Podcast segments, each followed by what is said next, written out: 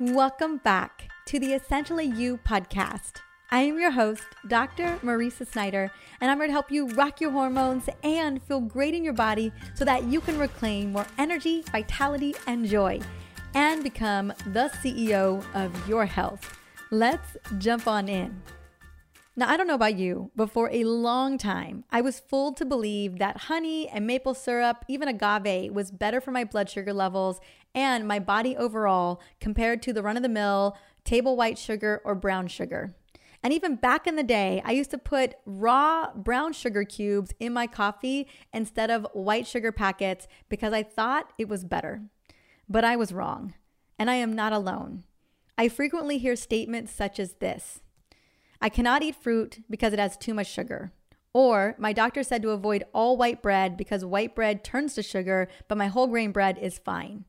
Or I hear I will only use raw sugar or coconut sugar because it's healthy and more natural. Evidently, many of us are confused regarding sugars, and it has a lot to do with the clever marketing of these products.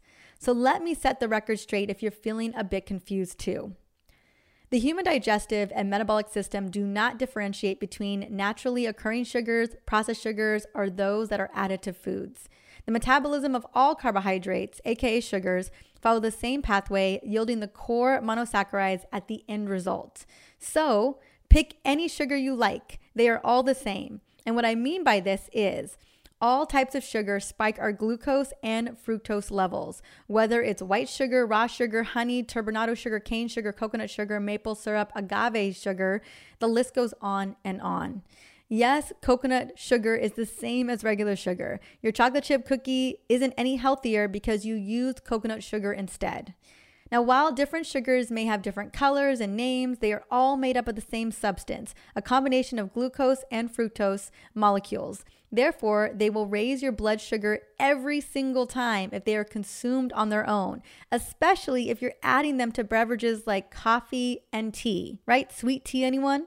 Now, these sugars may look different because they undergo different bleaching processes or have extra molasses to make them brown right? But they hit your bloodstream the exact same and cause the same physiological response a glucose spike. This is even the case with certain fruits that are concentrated with high levels of glucose and fructose. So, if you were to eat grapes or tropical fruit like mango or pineapple on their own without other foods, you will see the same blood sugar spike as you would eating a handful of M&Ms.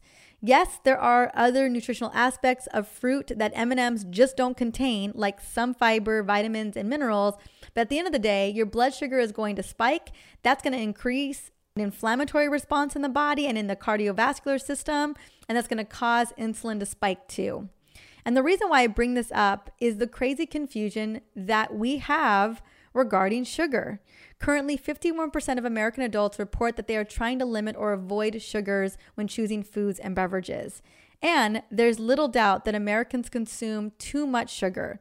We now eat vastly more carbohydrates as refined sugars and grains than at any point in time in history, as much as 10 times more than just a couple hundred years ago. Some reports say that we are eating 152 pounds of sugar per year per person. Other sources reference 66 pounds of added sugar per year per person. Regarding the exact number, it is an outrageous amount of sugar. Our body has to process all of that glucose and fructose, which is causing an alarming amount of blood sugar spikes. And as a result, those high blood sugar levels and insulin levels are gumming up our system, breaking down our metabolic machinery, leading us to feel depleted, foggy, hangry, and irritable. Now, the large glucose spikes our bodies have to process result in oxidative stress, fat storage in our liver and adipose cells, insulin resistance, blood vessel dysfunction, high blood pressure, brain fog, and mitochondrial dysfunction. Keeping glucose levels more stable and minimizing glycemic variability is literally the name of the game. And one of the simplest ways to do this is to reduce or remove refined grains and refined sugars from our diet, even the healthy sugars like honey. In a nutshell, you have got to balance your blood sugar or it will control your life. Now, according to the CDC, more than 120 million US adults have diabetes or prediabetes, and that number is steadily increasing every single year. That is almost one out of every eight people. Luckily, most of us can see it coming and can do something about it long before your blood sugar becomes out of balance and it becomes a diagnosable disease. Many people, especially overextended and overscheduled women, like I have been many, many times, tend to experience fatigue regularly, make food choices in response to sudden shifts in mood and energy levels. That was me. Lack the energy to exercise regularly and do not feel like they have the time to make self care and sleep a priority. As a result, they are on a constant blood sugar roller coaster and eating healthy sugar isn't going to fix that. I can say this because this was me, right? This this was very much me at 30 years old and even a little bit me at 35 years old because when you are overscheduled, overrun, you've got a high level amount of stress because you're taking care of so much stuff, which so many of us are. It is no wonder we are eating for energy or we're eating for stress, right? That just puts us on this blood sugar roller coaster. Now, this episode isn't about advising you to quit sugar. I know I have done that in other episodes. it is about understanding how sugar works and clearing the air about the different types of sugar out there because there's a lot of false advertising confusing many of us. That way, we can make smart and informed choices about what we put into our bodies that will eventually impact our brain and cells basically forever. So, what's important to know is what is on your plate today and tomorrow is going to become your brain and body many, many days later, even years later. Or simply put, you are what you eat. Given this important fact about food and sugar in general, I want to give some advice when it comes to consuming sugar and carbs. And it's this choose your sugars based on the company they keep. In other words, what nutrients does a food with carbs and sugar offer you beyond just the energy obtained from the carbohydrate molecules? In addition to monosaccharides and disaccharides, does this food contain fiber, minerals, antioxidants, vitamins, right? So, when comparing a chocolate cupcake to a Granny Smith apple, the chocolate cupcake will provide a lot of empty calories, saturated fat, cholesterol, sodium, and trans fats but it also offers minimal fiber, vitamins, or minerals and will spike your blood sugar levels greater than the apple due to the lack of fiber content. The apple, on the other hand, is low in calories and rich in fiber, vitamin C, antioxidants, flavonoids, and polyphenols. And it's important to note that the apple not only has just trace amounts of sodium, but has no fat or cholesterol. And even though I think this is a great general rule to consider when making food choices around carbohydrates and sugar, I also want to share with you five simple ways to blunt a blood sugar spike if you do decide that you want some sugar in your life, whether it is fruit or a dessert. I think it's important that we have tools that set us up for success so that we can enjoy sweet fruits and desserts in moderation when it feels really good to us.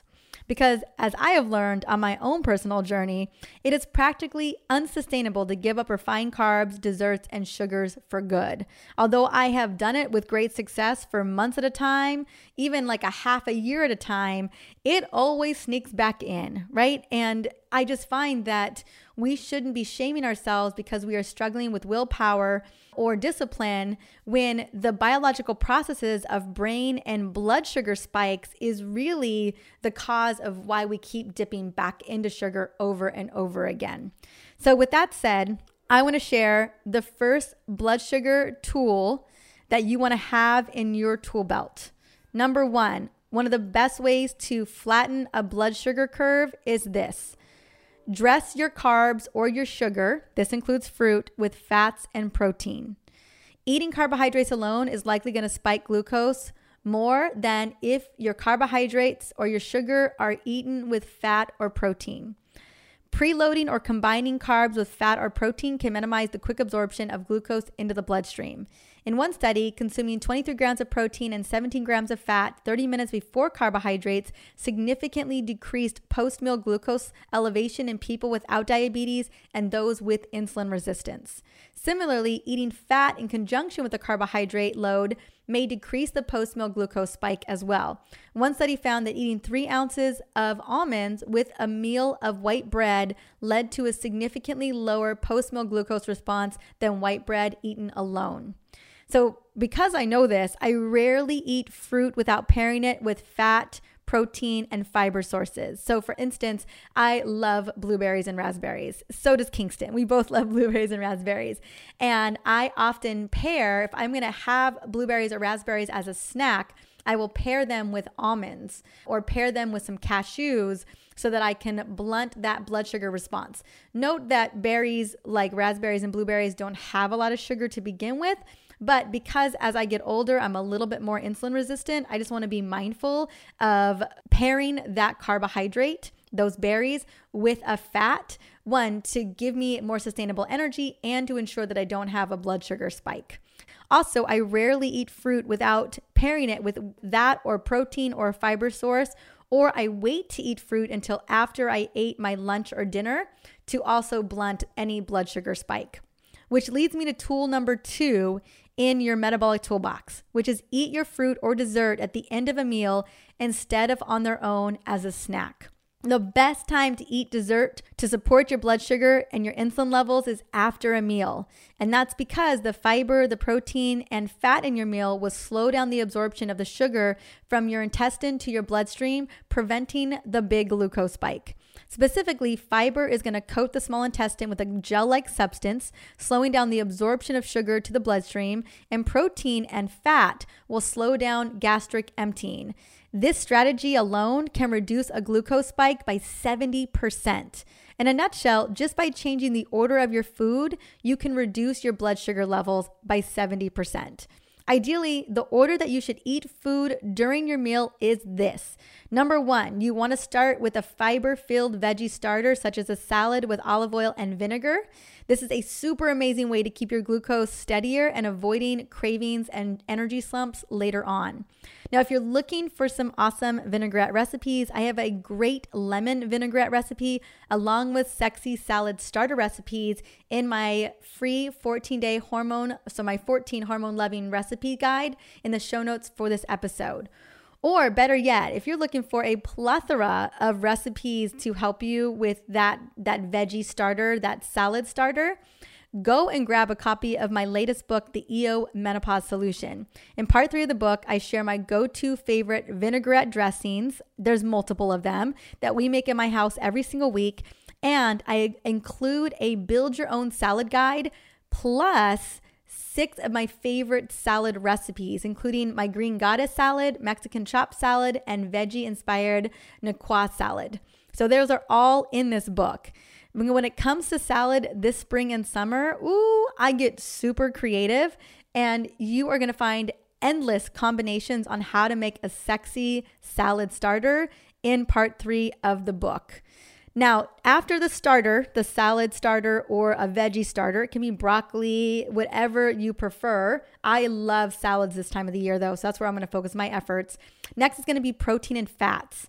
And you can also have veggies here too. You could start with a salad starter and then have protein and fats with some veggies as well. I like to start with a salad before any meal. Then I eat my protein, healthy fats, and some yummy roasted veggies like broccoli. And then finally, the third item that you would eat is going to be your carbs, your starches, your fruit, or dessert last. This includes sweet potatoes, or it's dessert, or it's berries, or cherries, or grapes, or whatever it is, or maybe it's cornbread, whatever it is. It's always it's the last thing in the order. So whatever you decide, you want to make sure that you go in this order. Again, veggie starter or a salad starter and ideally with with a vinaigrette. Next, your fat and your proteins. You can have veggies here too. And then finally, your carbs, your sweet potato, your bread, your dessert, whatever you want that to be. And, you know, whoever said eat dessert first was 100% wrong. That also goes for the bread basket or the tortilla chip basket or the french fries or basically any appetizer that is mostly carbs. This will set you up for failure when it comes to blood sugar levels. Now, when we focus on food in a specific order, we can eat the exact same thing, but with a smaller glucose spike. And the benefits of this are reduce our hunger for the rest of the day, reduce our cravings for the rest of the day, and even the day to, the next day, tomorrow. You're giving your body more time in fat burning mode. You age more slowly and you help out your brain and your body in the long term. So I don't know about you, but I am all for ordering my food in the right order to get those results. Now I want to go to the third tool, and this is walk it out. I want you to walk after your meal and most definitely after your dessert. Better yet, walk while you eat your dessert for the biggest bang for your buck, especially if your dessert is a liquid type of dessert, like a milkshake, Coca Cola, or a blended sugary coffee drink like a Frappuccino. Hands down, I believe that walking after dinner is the best thing you can do for your metabolic health and your health overall. And guess what? There is a ton of science to back it up.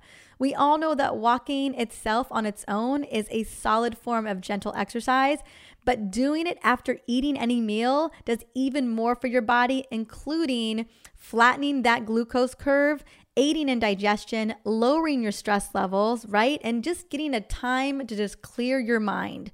There are a lot of benefits to walking after dinner, or also known as postprandial walking or exercise. It lowers your glycemic index significantly, blunts the blood sugar spike, reduces insulin resistance, improves intestinal movement, promotes better sleep, and boosts your blood flow.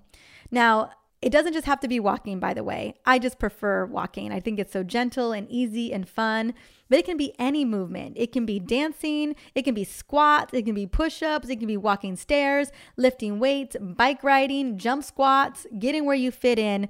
I just personally find walking more enjoyable than any of those other recommended ways to move the body. And I just love the incredible side benefits that come with walking, especially walking with Kingston and my husband to the beach and back. It's a 25, 20 to 25 minute walk, and it is so worth it. Next is tool number four in your toolbox. And this is drink a tablespoon of vinegar. Any kind of vinegar works in water with a straw to avoid any damage to your teeth enamel a couple minutes before eating your carbs or dessert. And if you forget to drink the vinegar before the carb or dessert, you can have it up to 20 minutes after you eat your dessert, no problem. And, and really, what you're doing is you're just drinking that vinegar in water. Now, I personally prefer apple cider vinegar because it tastes the best. And by drinking a tablespoon of vinegar in a four ounce glass of water, Basically, what happens is your muscles uptake glucose much faster without the need of a lot of insulin to be released, and you assist your mitochondria in burning more fat. The result? Vinegar blunts a glucose spike by approximately 30%, which can be the difference maker when it comes to avoiding a blood sugar spike. I bet you're wondering how does this work? Well, acetic acid in vinegar slows down the rate at which the stomach empties the food you've eaten into the small intestines, which then in turn slows the breakdown of carbohydrates and gives the body more time to remove glucose from the blood. This ultimately reduces the spike in blood sugar you typically see after eating a carbohydrate or sugar. Now, in one small study of 10 healthy regular weight volunteers, Researchers found that the ingestion of acetic acid as vinegar significantly reduced both blood glucose concentration and insulin responses after a starchy meal. Vinegar basically acts on the body's cells, increasing their availability to take in glucose so that there's less of it circulating in the bloodstream. One group of researchers found that increased glucose uptake in the forearm muscle cells of people with diabetes who had consumed vinegar compared to those who hadn't. So basically, it's allowing your muscles to bring in that glucose and it allows for your mitochondria to burn fat and it slows down the absorption of sugar into the blood. So, such a big win here. Again, reducing a blood sugar spike by 30% is huge. And that leads me to number five. Now, if you don't like the idea of having to drink vinegar water before your chocolate cake or your gelato, then I recommend taking an herbal glucose support supplement a couple minutes before your meal that contains berberine. Now, berberine and other powerful herbs are the magic bullet for getting off the blood sugar roller coaster, especially if you have been on that roller coaster for a long time, which many of us have. Remember, 90% of adults experience one glucose spike per day. That's how prevalent it is. So if you're thinking to yourself, hmm, I'm probably experiencing blood sugar spikes throughout the week, at least on the weekends. Well, this is a fantastic solution to help you move in the right direction as you begin to implement the other tools that I've shared earlier. And if it's okay with you, I would love to nerd out on the benefits of berberine for a moment because it really does warrant our attention. Berberine is a natural alkaloid used traditionally to treat digestive disease in Ayurvedic medicine for thousands of years. It is sourced from China and India, found in the root stems and barks and rhizomes of herbs such as golden seal, barberry, golden thread, and Oregon grape. It has several benefits beyond treating digestive ailments, such as reducing cholesterol absorption, improving cardiovascular health, reducing inflammatory markers, boosting lung health, and supporting healthy gut bacteria. Berberine has also been known as a weight reducing and fat burning supplement. It activates a compound called AMPK, a metabolic master switch that turns on thermogenesis, which is burning fat for heat while reducing white fat production. In one study, those who took berberine three times a day for 13 weeks lost an average of five pounds, making it a great way to just support your weight management plan. In clinical trials, berberine benefits include decreased body mass index and weight circumference while improving lipid and glucose profiles. In patients with high cholesterol, berberine has been shown to reduce cholesterol, triglycerides, and LDL cholesterol while raising the healthy HDL cholesterol without major side effects, significantly reducing heart disease risk. The current scientific literature claims that berberine is effective at controlling blood sugar as well as the diabetes drug metformin. Metformin is usually the first medication given to those diagnosed with prediabetes or diabetes. While it's a relatively safe drug, long term is associated with kidney damage. Like metformin, berberine is safely great for helping to address blood glucose issues, meaning that it will definitely lower them, but only if they're already high. What's what I love about berberine is that it's working on the specific problem, but if you have great blood sugar levels, it's not necessarily going to lower it even more. Now, it has been shown to lower fasting blood glucose levels, fasting insulin, post meal blood sugar, and hemoglobin A1C by increasing the number of insulin receptors. Now, we are still not sure precisely what combination of mechanisms is responsible for berberine's blood sugar lowering effects, but here's a growing list of suggestive actions that berberine does. Berberine 1, it activates AMPK, which boosts autophagy, improving insulin sensitivity at a cellular level by promoting internal repair. Berberine reduces the effect of NADPH oxidase, which is an enzyme that is very active in diabetics. Inhibiting this particular enzyme is considered a therapeutic target for future medicines. Berberine is often compared to exercise because it improves insulin sensitivity in the liver, reducing the liver's production of glucose because it boosts thermogenesis. This is similar to metformin in that it suppresses the liver's tendency to make new glucose when liver cells have become insulin resistant. This is huge. Next, berberine supports good gut bacteria that live within you by killing off the bad bacteria, reducing inflammation, and improving blood sugar control. Berberine is also great for women with PCOS since it helps to boost insulin sensitivity, which again, we know about what we know about PCOS is that insulin resistance is what's driving the symptoms of PCOS. So if we can reverse that, then we have phenomenal success with managing PCOS, polycystic ovarian syndrome. And then lastly, berberine may have other anti inflammatory properties, inhibiting several middleman chemicals that trigger inflammation, such as TNF, and other particular cytokines. Now, moreover, berberine has also been shown to lower fasting blood sugar and hemoglobin A1C just as well as metformin. These researchers suggest considering berberine as an alternative to this medication. This is why berberine is the main ingredient in my glucose support herbal supplement, which I cannot tell you how freaking excited I am to announce that it's finally being released at the end of this month with a really sexy first time discount. One thing's for sure, I know that this supplement is going to sell out. So, my recommendation is you take 500 milligrams of berberine capsules two to three times a day at meals to reduce the potential for stomach upset and glucose spikes. So, always take berberine with food because despite its positive digestive effects over a period of time, it may cause a little bit of transient gastrointestinal distress in some people, although it's pretty rare. But just in case, I always recommend to take it with food. I find that I do better taking supplements with food because I remember to take supplements. So I always take supplements at breakfast and at dinner. And that's just a part of my ritual. And so this would be the same thing. But the cool thing about it is that it's going to actually have an impact on what you ate in a really positive way. Now, to really experience the benefits of lowering blood glucose and insulin levels, take berberine for three months, then pause and evaluate your lab results, especially your blood sugar and A1C, your hemoglobin A1C, to check your progress. While berberine is not the only herb that helps balance blood sugar, it certainly is a heavy hitter. It's like a powerhouse with other metabolism balancing benefits. Now, the other herbs that I chose for this powerhouse glucose support supplement for supporting your healthy blood sugar levels and insulin levels, modulating the inflammatory response, and supporting healthy lipid levels like cholesterol, HDL, and LDL are I added cinnamon extract. Now, cinnamon is a potent antioxidant and also contains the mineral chromium.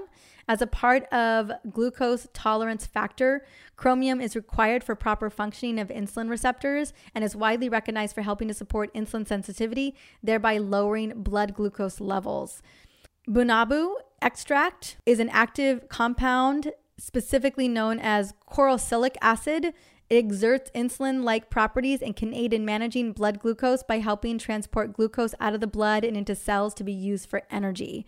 So I am so excited about that. Next is going to be a combination of American ginseng, fenugreek, kudzu, and gymnema extracts. These herbs specifically play a role in blood sugar control, uptake of glucose by muscle cells, and may help to maintain healthy lipids such as triglycerides and low density lipoproteins, LDL proteins.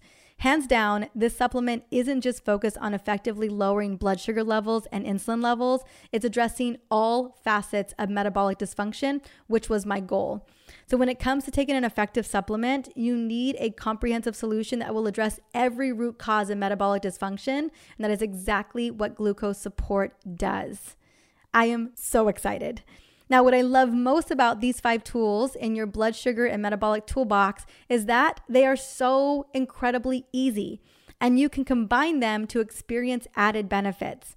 Now, the ones that I use all of the time to keep my blood sugar level stable and to avoid blood sugar spikes are one, the order in which I eat my food, walking after my meals, especially after dinner, dressing up my carbs by combining my carbs with healthy proteins and fats, and then having dessert, whether it's fruit or something else, after my meal.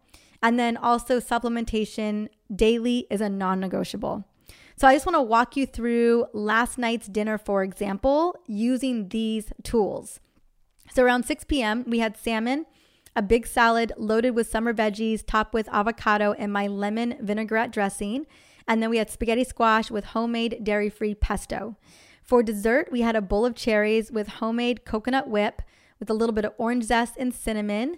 It's a, a sugar free coconut whip. We just add a couple little elements there so that we could dip our cherries in it. Now, first, we ate the big salad with the vinegar heavy vinaigrette. That is to fiber up and add some vinegar to the mix. We're combining these two things to really set our digestive system up for success for no blood sugar spike, right? Then, after we had the salad with the vinegar dressing, we had salmon along with the spaghetti squash with pesto. So we had our fats, our salmon. We also had roasted broccoli as well. Since spaghetti squash isn't really a carb, I wasn't super concerned about the order with the salmon, the squash, the pesto, and the broccoli. So we just had all that together on our plate. Then, about five to 10 minutes after dinner, we ate some cherries and some coconut whip. And oh my God, they were so good. Though the cherries, I just love cherries, and their little their season is so so short. But after we had our cherries, even Kingston got cherries with coconut whip. We took about a 25 minute walk to the beach and back.